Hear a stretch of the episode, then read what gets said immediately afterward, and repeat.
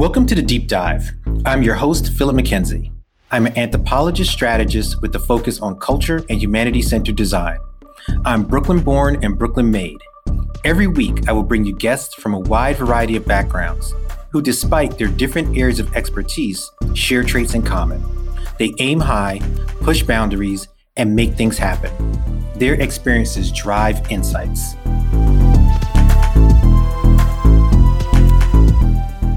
On today's episode of The Deep Dive, I'm joined by Louise Perry.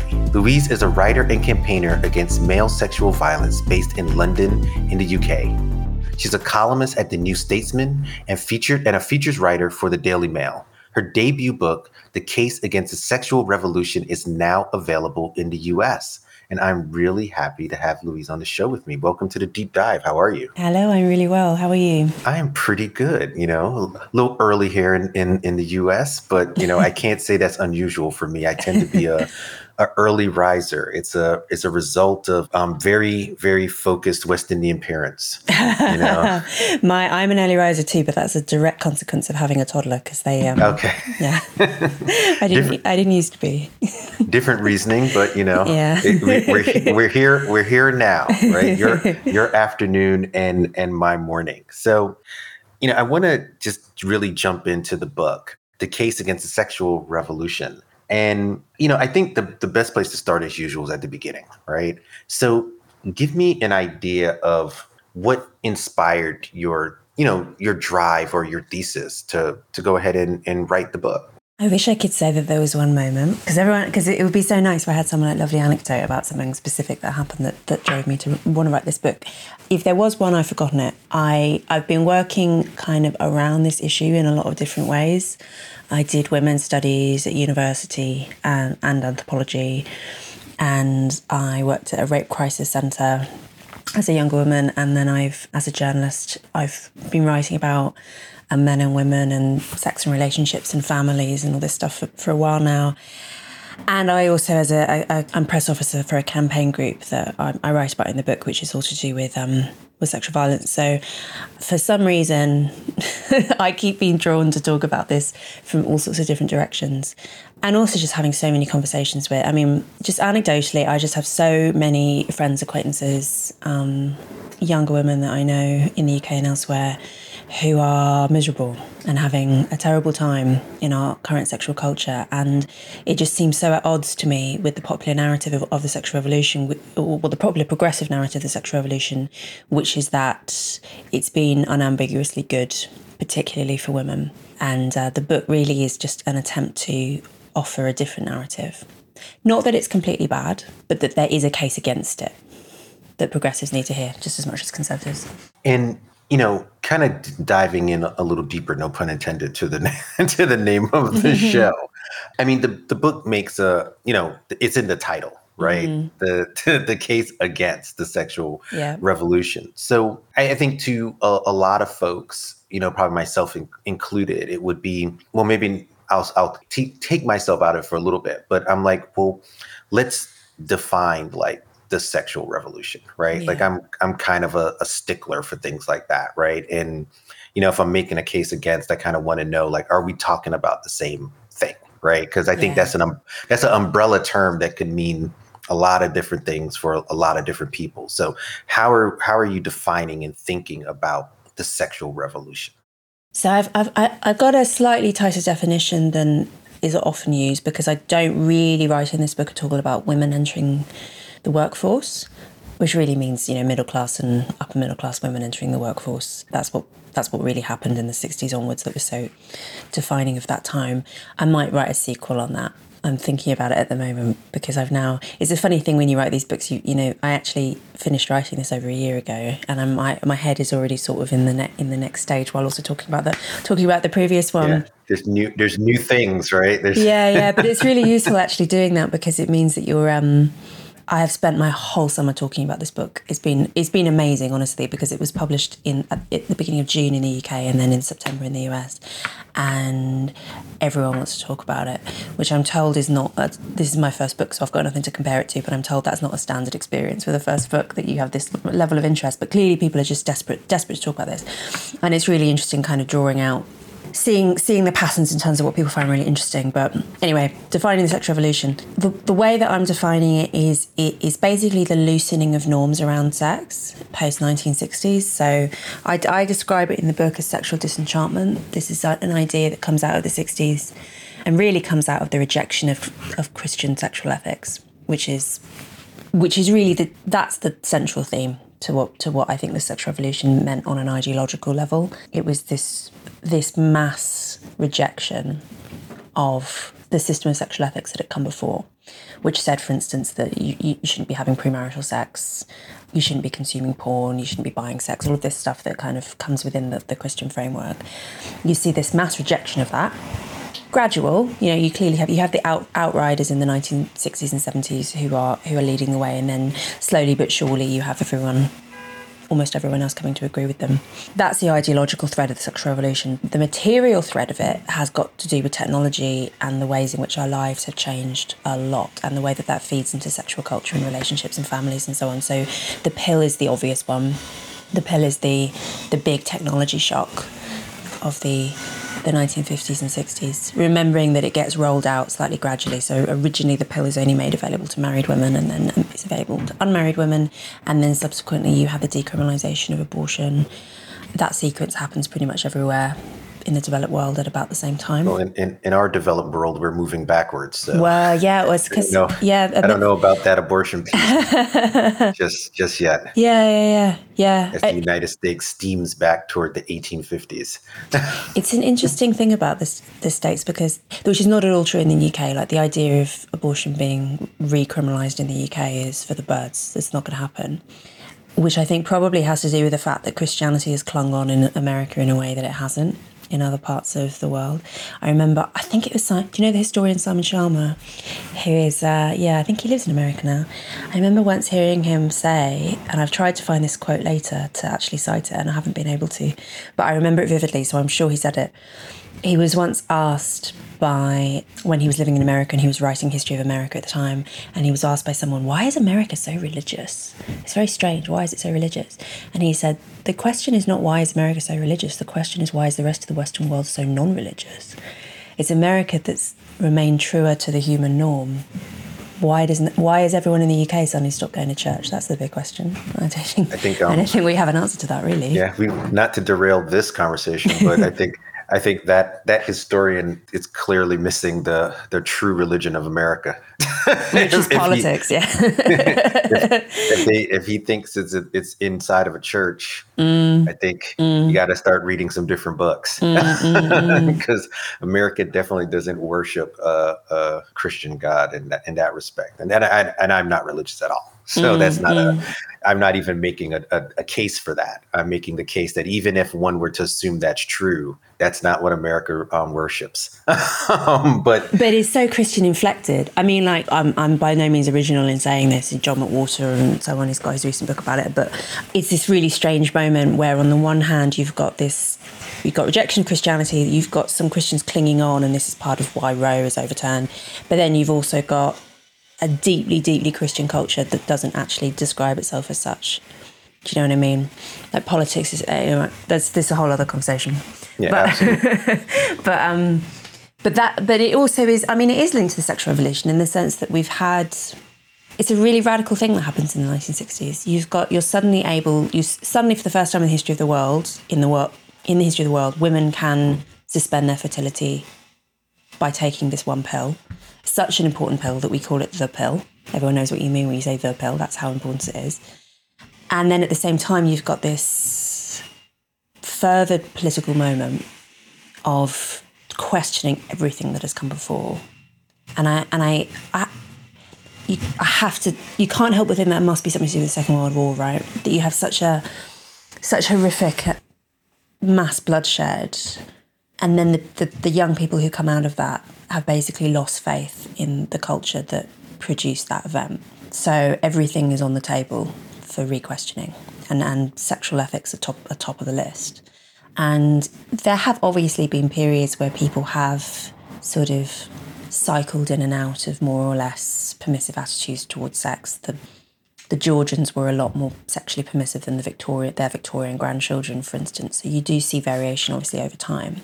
But I think what makes our period of of sexual permissiveness distinctive is that we've got that technological backing. You know, you've got the pill, which actually makes it possible for people to um, to be to experiment sexually in a way that they couldn't previously without producing a lot of illegitimate children, and uh, and that's why it sticks. And now it's to the point now where you know it's almost impossible to imagine someone in a in a secular context making the case, for instance, for not having premarital sex at all. That is so outside the Overton window, and yet that was that was completely commonsensical for pretty much all of human history up until now. Every culture has some sort of marriage system. Every culture has some sort of restrictions on sexual behaviour. I think that the, the really committed sexual revolutionaries of our era they had this belief that actually we didn't need we, we could we could we could do away with stigma, we could do away with shame, we could tear down all of these barriers and restrictions. And I I don't think I think that's that assumption has been proven to be false. I think that actually we do need barriers and frameworks in place. Um, the question is what they should look like. Yeah, I, I think these are going to be incredibly bad analogies in the sense that, you know, they're they're imperfect. You know, mm-hmm. let's not say they're bad but in the sense that barriers are good to mm. a certain extent. As as someone who is a creative and works in a lot of strategy, you know, the worst the worst brief is the brief that says do whatever you want. Mm. Right? Nightmare, that, because yeah. yeah, because now you're kind of floating, right? There's there's no restriction. So guardrails or barriers or some sort of distinctions make sense, right? Yeah. Because the the limitations imposed by a tight brief or like an ideology or something can actually expand the creativity because now you have to work within the confines of something. So now you have to start to really think, right? Mm-hmm. Instead of just being like anything goes, right? Which is just sort of a lazy a lazy way to look at things. Mm-hmm. But what I what I kind of come back to when I'm when I'm going through the book is that these limitations are unevenly distributed throughout time. You know, some some people have a lot of limitations. Some people have a lot of freedom. Some people have the some people's freedom is the ability to limit the the abilities of others, right? So when we talk about this idea of Christian sexual ethics and the norms, you know, I'm I'm puzzled by that because I'm like when was that ever the the thing, right? In the sense that there was the stated thing right? Like I could pick up a book and read it and, and say, oh, these are the rules, right? And then there are the realities of mm-hmm. those of those rules, right? So on a simple note, like I remember, um, you know, this, again, this is all anecdotal, right? Like, you know, I could go back and you know look at those. There's a show called um, The Knick that was on Cinemax back in like a few years ago. It was a really good show, but it was like set in like the 1890s or 1880s in New York about a hospital called the Knickerbocker. Hence mm-hmm. the name the Knick.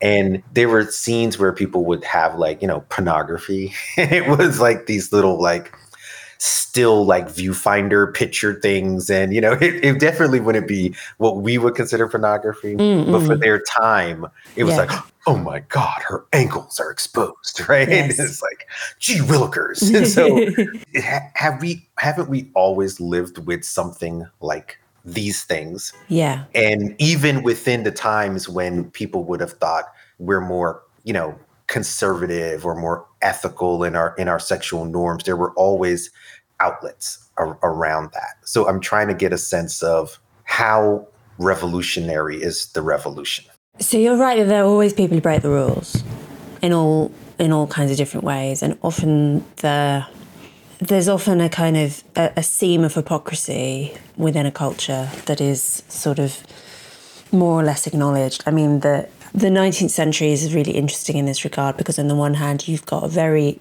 deeply religious society. I'm thinking about the UK, but this does, of course, apply to the US as well to some degree. Deeply religious society, high degree of church going, although that, that, that fades a lot over the course of the century. And, you know, deeply sentimental attitude towards children, for instance, and towards I did a, I did work at university as a, a postgrad work on children's literature from that era, and wow, the degree of piousness in children's literature is just astonishing. It's almost unreadable now. You also had like huge numbers of child prostitutes in a city like London, and you had a surprisingly low age of consent. So these things can kind of run alongside each other, and of course, every society has adultery. Every society has kinds of pornography, um, even in the era before before photography. Every society has prostitution. The question is what the official line is on all of these things, because the official line does affect how people behave.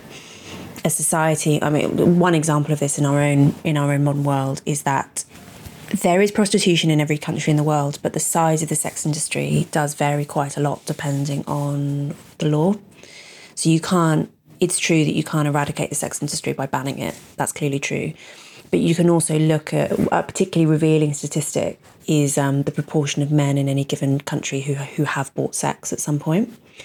And that correlates extremely closely with the legal system that's in place. So countries where, and you can see this across time as well. So, for instance, in Germany, when they legalized the sex industry, which I, I would say has proved to be a disaster for all sorts of reasons, a lot more German men start buying sex because there were always a sort of core minority who would insist on doing it, even if it was illegal. But there's also a lot of men who who wouldn't, who, for whom the law was a deterrent, and also because the law ends up being sort of closely connected with with with social norms as well. So if it's considered to be, say, the UK is one of the countries in the world with, with the lowest proportion of men have bought sex. And even though we don't strictly criminalise prostitution, we do criminalise lots of things associated with it, like street walking and brothels and stuff.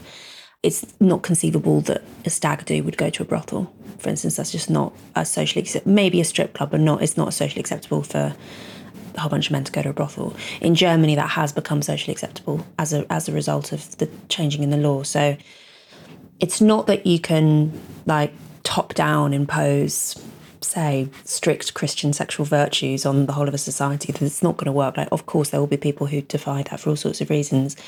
But that's also not to say that you just say oh well whatever yeah. Pe- people are people. Because people do they do respond to incentives they do respond respond to laws and cultural ideas and you know we are our behavior is flexible. Oh yeah ab- absolutely. Mm. There there's there's definitely flexibility in that. Mm. and one of our most flexible things is toward honesty right and so so oftentimes when you know and and i'm i'm the person who read the book right i've not done the research or read all these studies but my my skeptical mind is like you know some of these folks be out here lying, right? like they're just not, you yes. know, just that's that's not the most like social scientific you know phrase in the world but you know just to kind of keep it real like you know some of these folks are just out here in these streets not being honest right so the the idea of of you know i think paying for sex i would have to understand like there's a whole range of activities that could happen inside of a strip club that would beg me to be like mm, well what'd you kind of pay for right like how are we defining that like kind of like the you know Bill Clinton, kind of yeah. the Clintonian measurement of, of sex that has stayed with us for decades, right?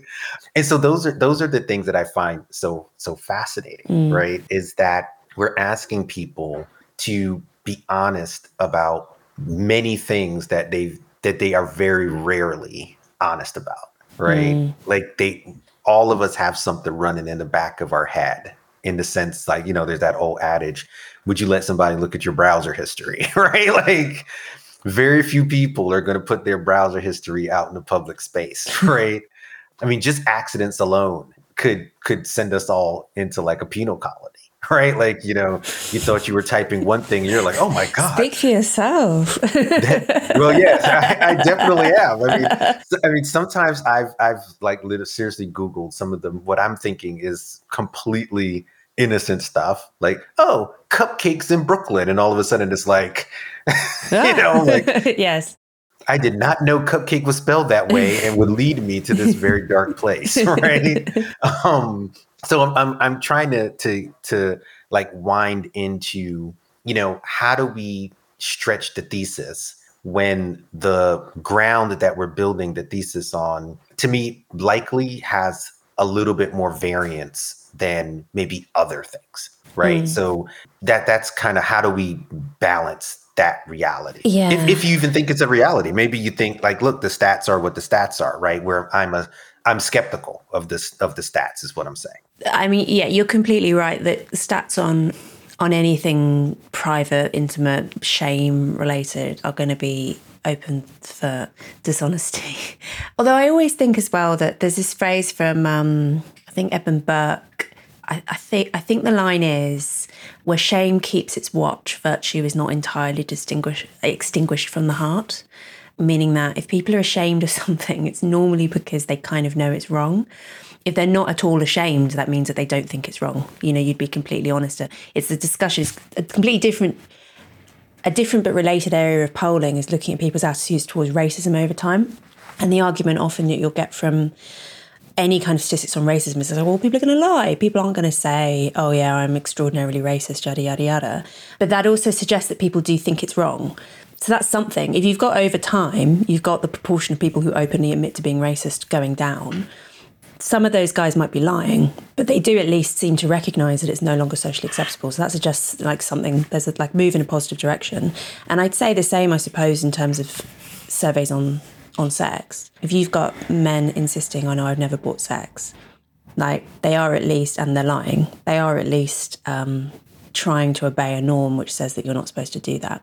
Whereas, say, the example I, I, I've I've keep returning to in my own mind is is thinking about the Roman world, in which Christian sexual ethics emerged, where prostitution was completely fine. It was completely fine, and this is in a slave society, of course, where you have this almost unlimited supply of prostituted women in, in slavery and buying sex is extremely cheap. It's probably like the equivalent of buying a loaf of bread. I don't think that you'd have many Roman men, if any, lying about having bought sex because they wouldn't think that it was something you needed to lie about.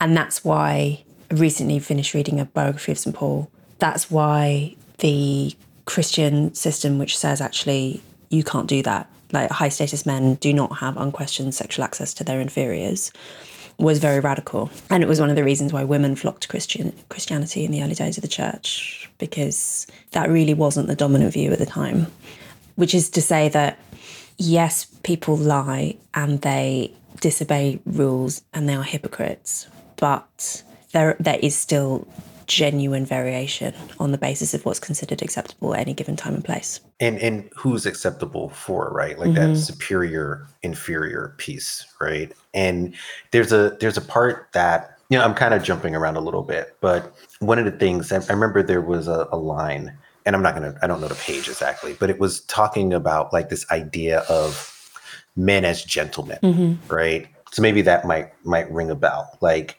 this this idea of, of how we move in a, in a space when we have these these norms and there was this notion of gentleman behavior or what I would call like chivalry, right? This mm-hmm. idea that men acted in a certain way and women res- responded to that and and through this this arc of of revolution we've kind of lost that right mm. like i don't and I'm, I'm not i don't even know if you mentioned chivalry so chivalry is my word but i do remember. I, I know I, I do mention I, i'm pro chivalry okay.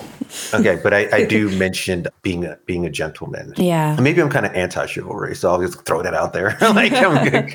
I, I am kind of anti-chivalry. I do i have said that not on the show but in life. Mm. like i'm kind of like what are we talking about here? How come? But tell me, tell me why you're. What's your anti-chivalry position? Because I, I, just think all of that shit is just, you know. Again, these are not very eloquent terms. It's, it's seven twelve in the morning, but I like to be very honest and stuff. Um, jokingly, I just think like this, this is all kind of bullshit, right? Like this was stuff when women couldn't work, mm. right? Like women, women were like held down, and so men had these sort of like notions about like wooing them, right? Because women had no, you know, in their minds, right? Sex is something that you have to convince them to to do mm-hmm. or like or whatever, right? Mm-hmm. So I gotta, you know, it's just I don't know. It's like all these three date rules and all this kind of stuff. I just think it's bullshit. you know, like we're we're trying to like put a layer on things in order to get to the real thing. And and so that was my question, right? Like when mm. I my thesis is again imperfect thesis, but men have never been gentlemen right? Like I just think that, and, and I'm, this is American perspective. Mm-hmm. I, I, look at the history of this country, and it's dominated by the the notions and ideals of white men, mm. right? And so while white men were talking about putting white women up on a pedestal, you know, like literally on a pedestal, right? They were raping black and brown women mm. and indigenous and murdering them and doing whatever they wanted, right? So they might have been a gentleman to the mistress of the of the plantation, but yet there were a whole bunch of light skinned kids running around raped through their overseers, their their masters, their sons, all of it. Yeah. Right. So who, who, was a gentleman? Thomas Jefferson with his 200 slaves and hundreds of raped women. Like I don't I don't see that. Right. So I'm trying to reconcile that reality. I feel like mm. in that context, I look at it and I say like they this is the ultimate hypocrisy. They're gonna put up these ideals, particularly Southern genteelness and all this kind of stuff, mm. and have people that they view as property and do with them what they want. And so that becomes that's the true sexual norm, right? That their outlets are the are the people that they own, that they don't view as people, but they can do whatever they want. So the anything that like ties back to that, I just can't get with it right? So that's the my why.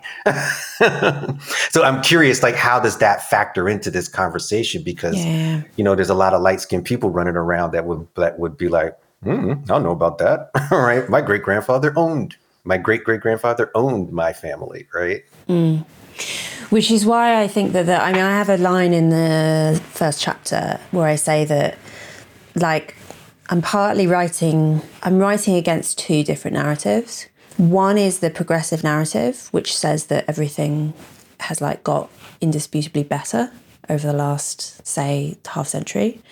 And that used to be, I mean, I'm partly writing that because I used, that used to be what I thought. You know, I'm partly writing, I, I partly write, wrote a book that I would have wanted to read when I was 18, say.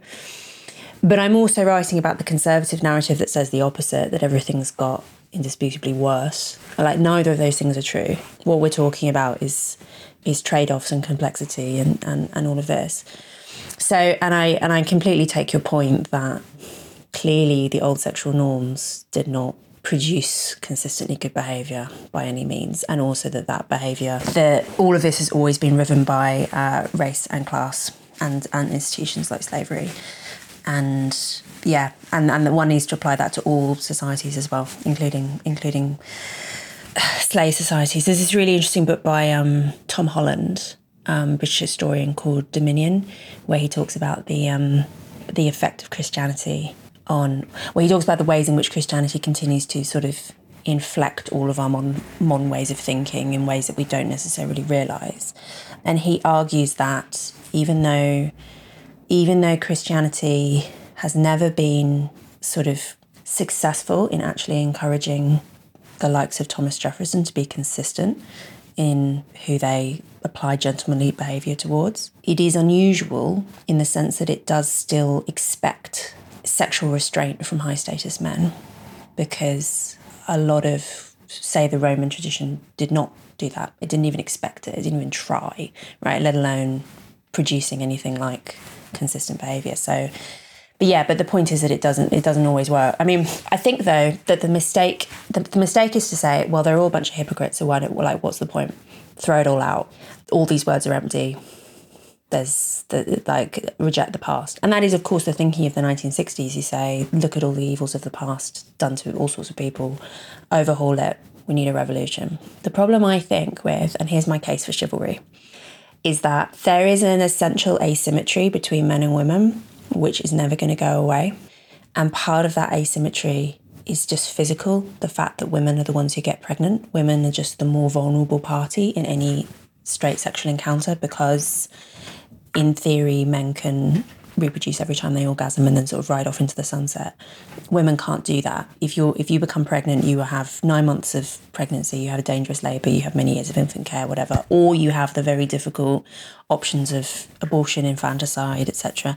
Bearing in mind, of course, that before the modern era, abortion is always quite dangerous because you don't have the modern medical tech that makes it safe as it as it is now so there's always that risk asymmetry between any man and woman. There's also the fact that women are smaller than men and much physically weaker than men. Like our upper body strength, men male upper body strength is about twice as as great as women's. It's a really really big difference, which pretty much means that in any encounter you're going to have the vast majority of men can kill the vast majority of women with their bare hands but not vice versa, which has very obvious kind of social relevance. And then you've also got psychological differences like the fact that men are just more interested in casual sex in general, men are more interested in watching porn, men are more interested in buying sex. Like men are just more like innately promiscuous than women are. That's an average thing. There are lots of outliers, but on like a population level, that does that does make sense. So the problem I think with just saying like throw out all the restrictions, throw out all the norms, lets everyone be free, is that you've got this very uneven playing field, and it means that if you're applying, you know, freedom, if you're removing restrictions from everyone, not everyone within a sexual culture is going to be able to enjoy those freedoms in the same way because of the nature of the nature of the asymmetry, which is also obviously driven by class and race and other kinds of inequalities. And I think that in that context, actually, having a having a having a social system that says that men are obliged to control themselves, that men are that men have like a special responsibility to be gentlemanly, to restrain themselves, to to take special care of what women want, but you know all of this it's very dangerous to just throw that out the window because what else have you got from from like women's perspective? If you don't have any like social standards that you can call on yeah what are we supposed to do? I think the social standard and, and this is all theoretical for me mm-hmm. right in in not in its importance but in the fact that I haven't written a book, right? so I'm I'm trying to work some of this stuff out as as someone who does think about these things, but I think about a lot of things. so is it's sometimes a little bit of a of a jumble and a mishmash. But what I what I do think is that yes, we all have responsibility and we don't need to be the same in the sense that, you know, I'm a, a, a dude but LeBron James is bigger than me, right? Like so even even within a, a population size of of gender, strict gender like male and, and female, those who identify as those things, there's differences, mm-hmm. right? And so, you know, Shaq, LeBron, there's a t- ton of the average American football player bigger than me, right? And I'm a normally sized guy, right? But and when it comes to gender and the way we're we're talking about these things, I, I start to fall into these nature versus nurture conversations, right? Mm-hmm. Where men, to the extent that we're talking about their physical abilities when it pertains to women, I would like to find a way and language. So, this is like my wished system where we can talk about the emotional parts of a man's development. And so, again, my ideas are that those notions of like what we're going to just call chivalry, you know, for lack of a better word, they trap men in these like often unrealistic expectations, right? That are physical, they're also like financial. There's just a lot of stuff that that I think like sinks into that that makes it difficult as we have now shifted our expectations of of women as fully sentient beings to reconcile, right? So a lot of to me, like that gentleman stuff, it, it's like men want sex. And so they've learned all of this stuff in order to show or demonstrate to a potential sexual partner that they care, mm-hmm. right?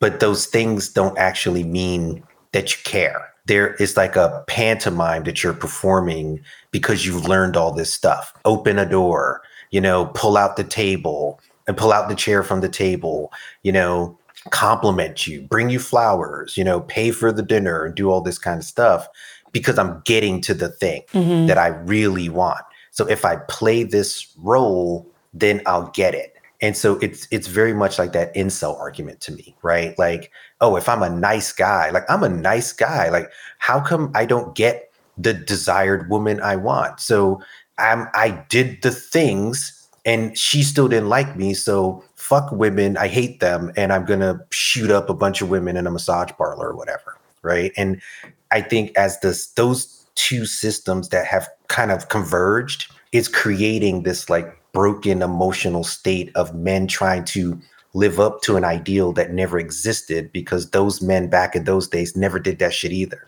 They weren't nice guys, right? They were a bunch of fucking robber baron assholes who had money and were able to move through society and do what they want, right? Like and and and women had no choice but to land the best guy, right? So I'm to go to Smith College so I could find a dude from Radcliffe and he'll marry me and do you know so i'm you know i'm spinning but i'm just thinking like that's why i push back so much against those things because the fact that they were never real, but men today are trying to live up to them has to me created this like cycle of potential violence by these dudes that are equating nice guy to all that sort of behavior and thinking that the minute they do it, the woman's going to be there for them. And when she's not, and they don't have any other options as it pertains to, you know, employment, all these kind of things, it just cycles. And and that incel stuff, I just find it more and more wrapped up in a very insidious insidious way in these kind of conversations. So that's why I'm like always trying to be like, hmm, I don't know, maybe, but really, you know, because I was young once, right? And I remembered being like, oh yeah, you know, like you know these jokes that people comedians would have back in the day, like, oh, she ordered the lobster, she's ordering from the fucking side of the menu, right? Like, and I and I think that shit is terrible. Yeah, I laughed at it when I was 20 years old, but now I'm like, no, that shit's awful. You know, like we shouldn't think that way. this idea that yeah, you put yeah, you put lobster in and sex comes out. you know, shrimp or Yeah, whatever it is, meal of a choice. very yeah, yeah, a very very transactional attitude towards sexual relationships. Yeah, yeah, I agree. But then I also think like so because of the nature of sexual asymmetry, because what we were talking about just before with the fact that women sex is just a lot more costly for women in the sense that I mean less so obviously post sexual revolution and this is of course why the pill is so transformative because if sex isn't necessarily going to risk pregnancy it, like it does become less less costly less risky. You, you you have to worry less about who you're having sex with basically because it's just like less likely to result in having a child. Although not always. I mean let's remember that like all contraception fails. There will always be women who don't want to have abortions for whatever reason. Oh, Absolutely. like the pill amazingly very surprisingly to everyone led to this massive rise in single motherhood this is just like an amazing example of why uh, human beings are really complicated and just like introducing definitely are. you're right introducing some new technology isn't going to necessarily have predictable results but it is still the, i think the case that in terms of our minds right we spent 95% of our species history as hunter-gatherers the pill is in terms of our evolutionary history, the, pe- the pill arrived five minutes ago, less. Like our brains have not caught up with this. And so even though in your conscious mind you can be saying like, whatever, I can I can I can do whatever I want because I'm not this isn't going to result in pregnancy. That's not actually how we feel unconsciously. That's not how our instincts work.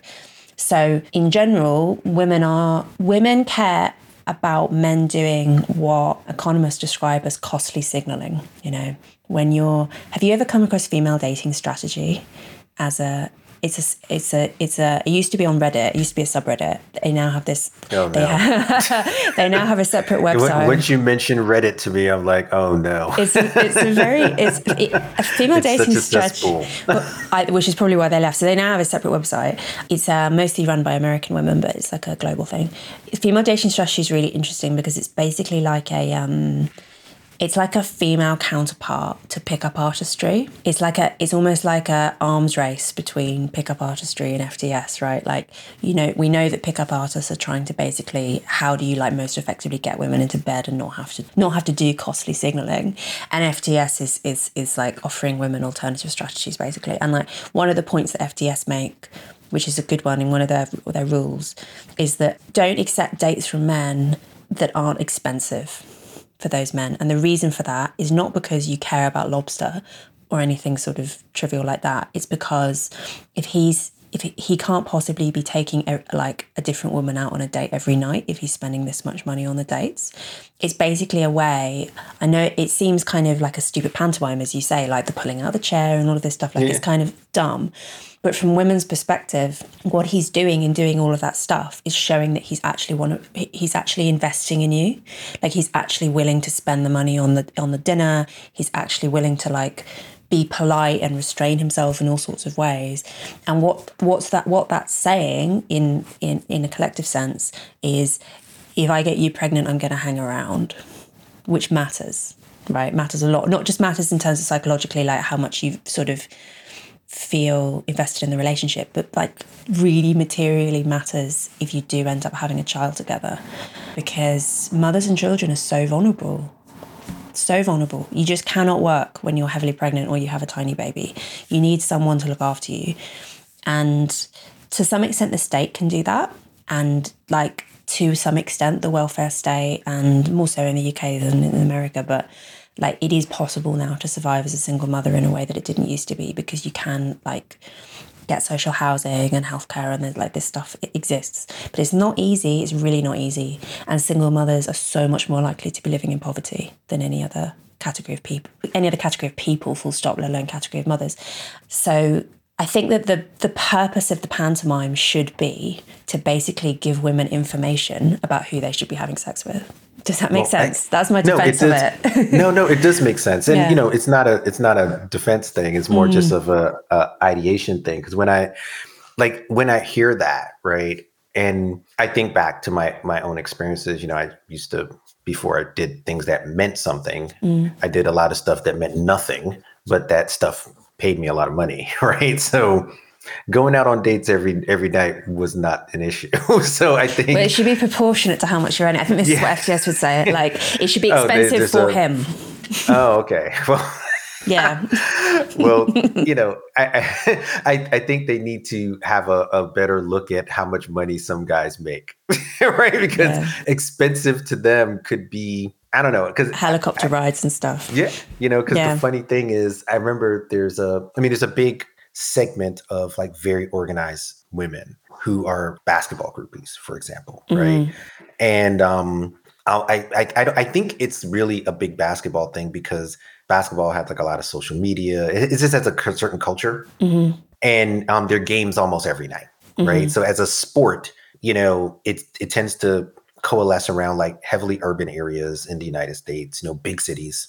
And, you know, the Knicks could play in New York and then go to Philly and then go to, like, you know, they move around quick. Mm-hmm. And there's a subculture of like basketball groupies that like follow these these dudes around yeah. right? Like know where they are kind of know their schedule and it's it's it's interesting from a sociological perspective because it's very organized and complex but um nonetheless do these I, women have jobs?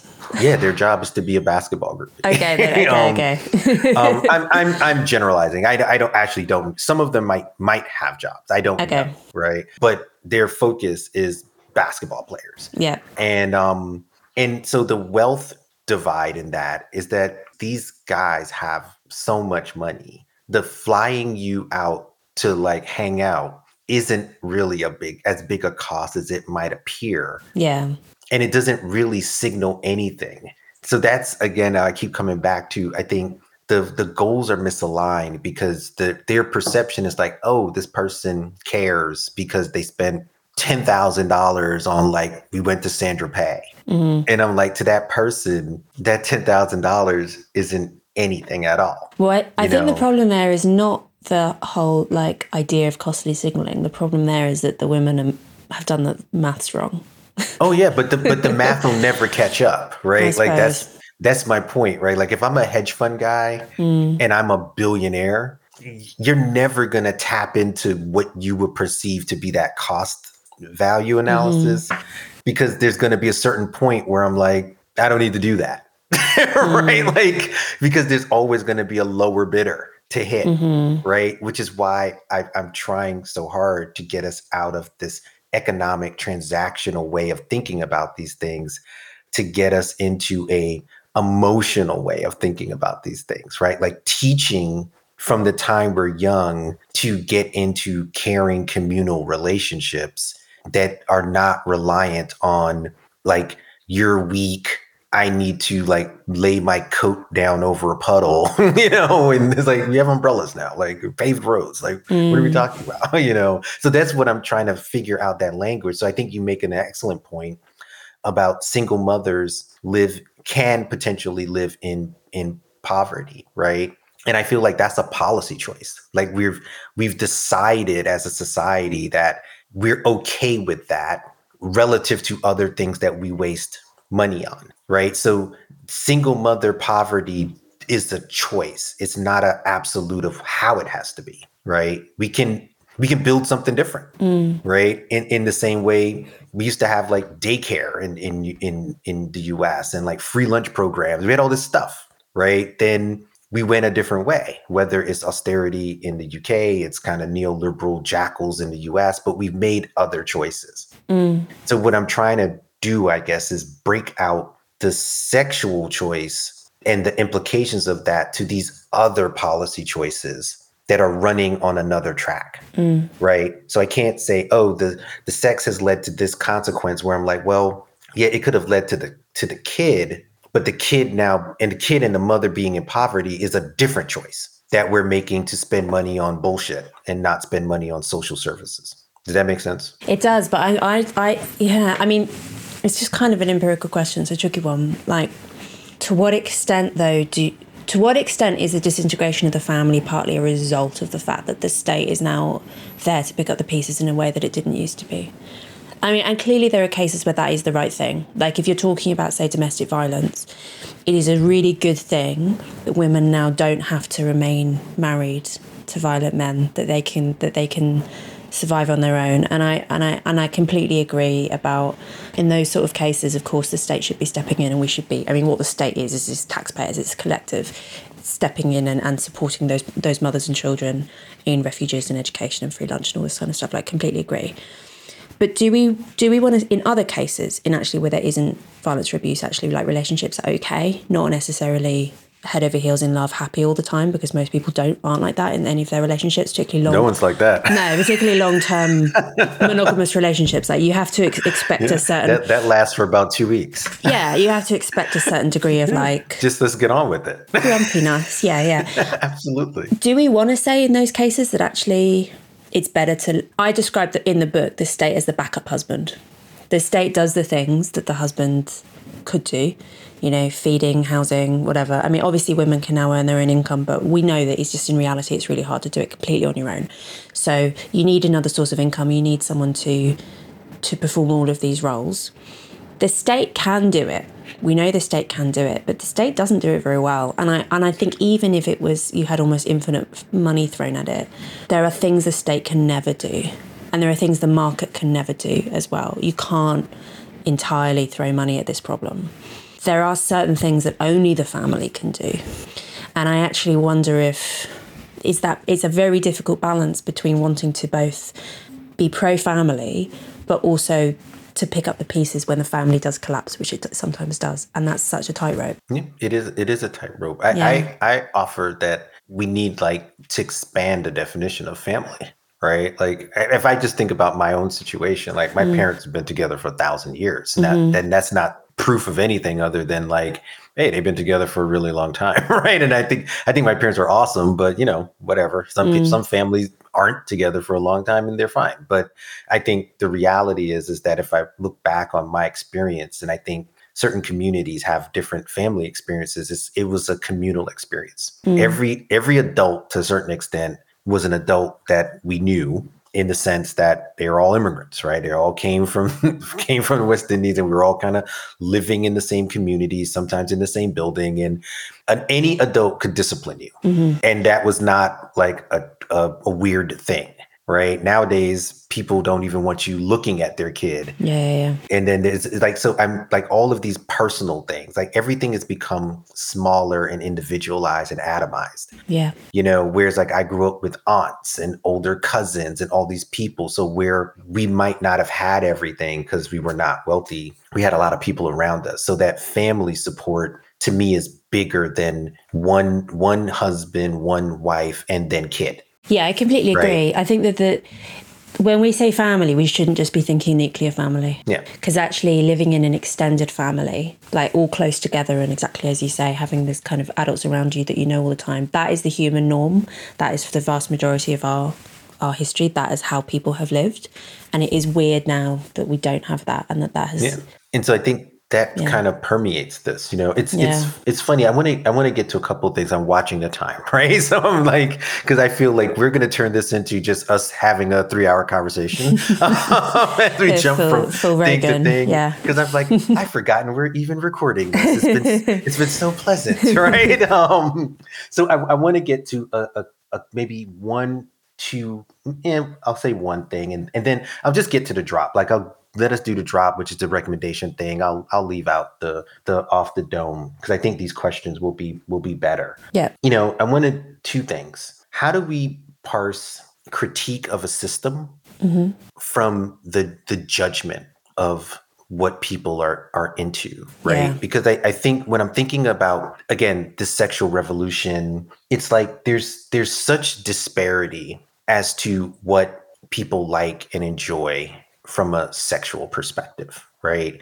And and you do talk about this quite a bit in the book that there's you know when we're talking about the world of of BDSM and other sexual kinks and all this kind of stuff like how do we understand some of those things without making it a function of if it's out of this container, whatever this container is. You know, I'm, I'm, kind of pantomiming my hands in a way that listeners won't get, but I'm trying to like set us some kind of scale here. How do we understand judgment versus critique outside of those norms, I guess, whatever people would consider to be normal? Like, how do we think through that a little bit? And then I'll ask one more question.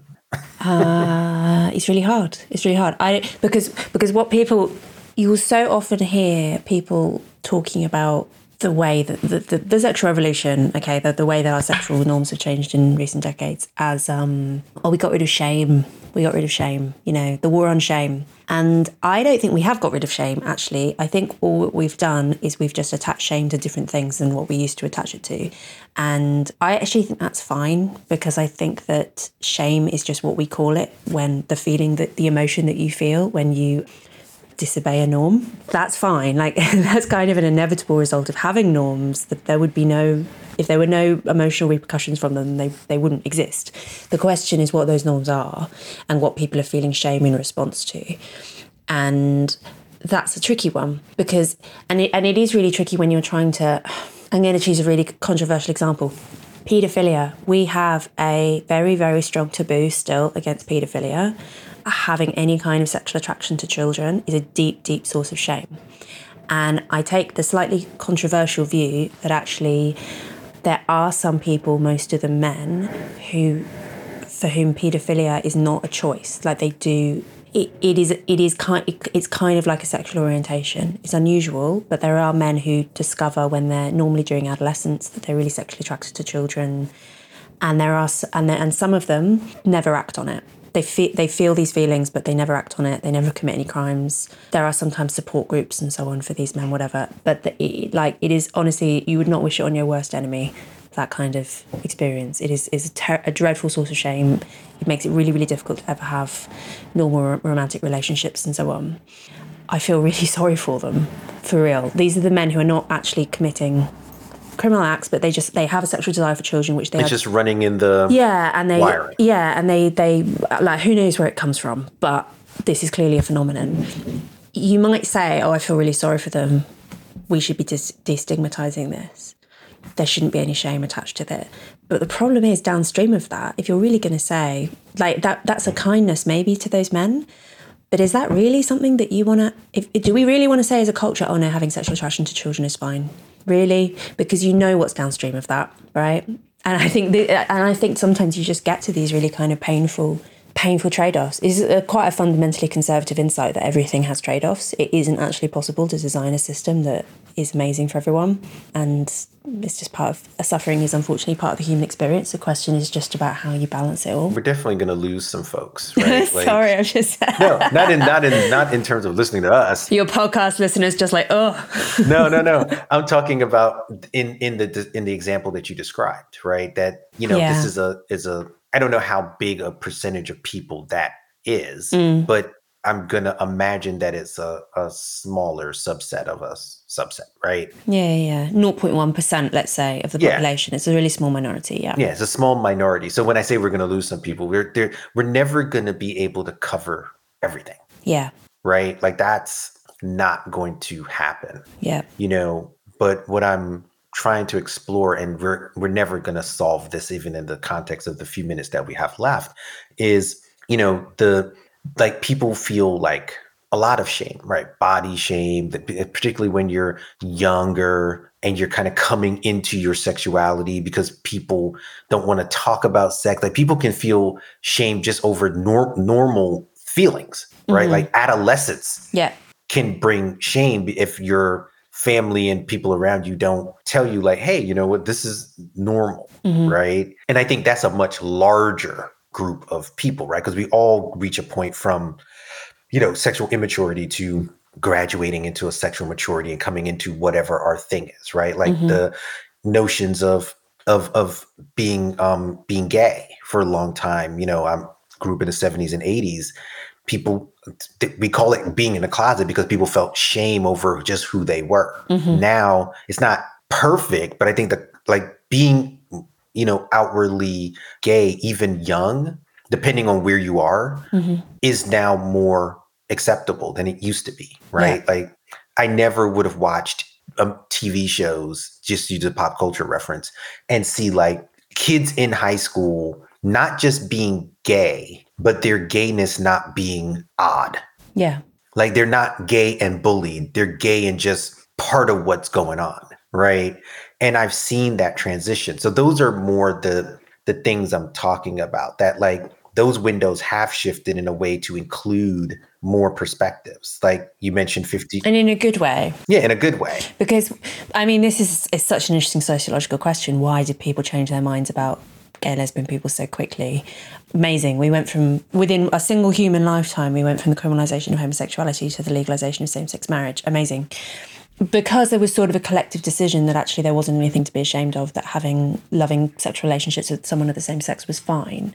That's that's where the negotiation happens i guess. Like we're just this is a, a this is this isn't something you can opt out of. I, I think there's some the thing that I'm arguing against, I guess, is this view that, which is, I think, a naive view that some people have of, of sexual cultures. They say, like, look, just leave people to it. Just don't have, like, we shouldn't have shame. We shouldn't have structures. We shouldn't have guardrails. You know, we should just, and like, that's no, that is not, that's not how human societies work.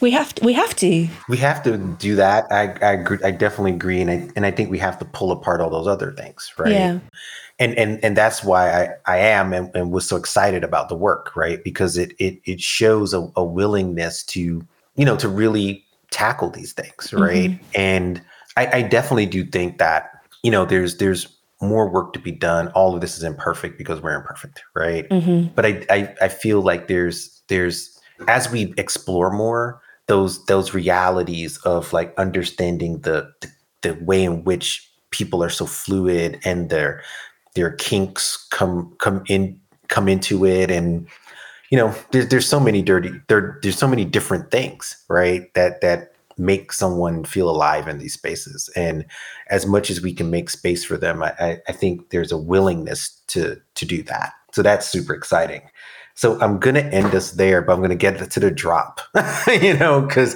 because I'm I'm I'm telling you we can do this for the rest of the day, and, I'm, and I'm and I'm not gonna subject you to that. So, like I said at the beginning, the the drop is just our opportunity to share with the listeners anything at all. And and in a weird way, you've given some drops because you mentioned some books and authors in here, yeah. and so you know li- my listeners are very keen, and so they're going to pick up all of that stuff. believe awesome. me. Awesome but I'll give like my give give my one more. Yeah. Oh, oh well, I'm going to give my drop, and okay. then you can go into yours. Cool. And and my drop is actually a, a TV show, and I always say like in the U.S. is on Apple TV, but it's probably on Apple TV wherever you are because mm. they don't mm. really license their stuff to many other places. Mm-hmm. Um, but it's a show called Bad Sisters, and um, it's I'm not going to give the the plot of the show away, but it's it's really well done, and it introduces a character that has got to be one of the most despicable characters that I've ever seen in my life as as a as a person and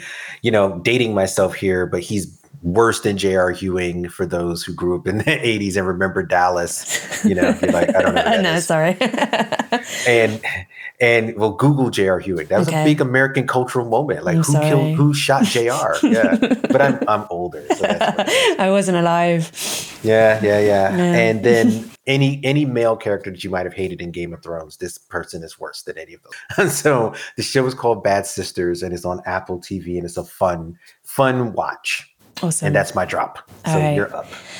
Uh, so mine is one that probably UK people in the UK would already know about, but it occurred to me that probably people in the States don't. It is a, one of the most popular podcasts in the UK. It's called The Rest Is History. It's presented by two historians who I know slightly, but I, I came across their podcast before before we ever met.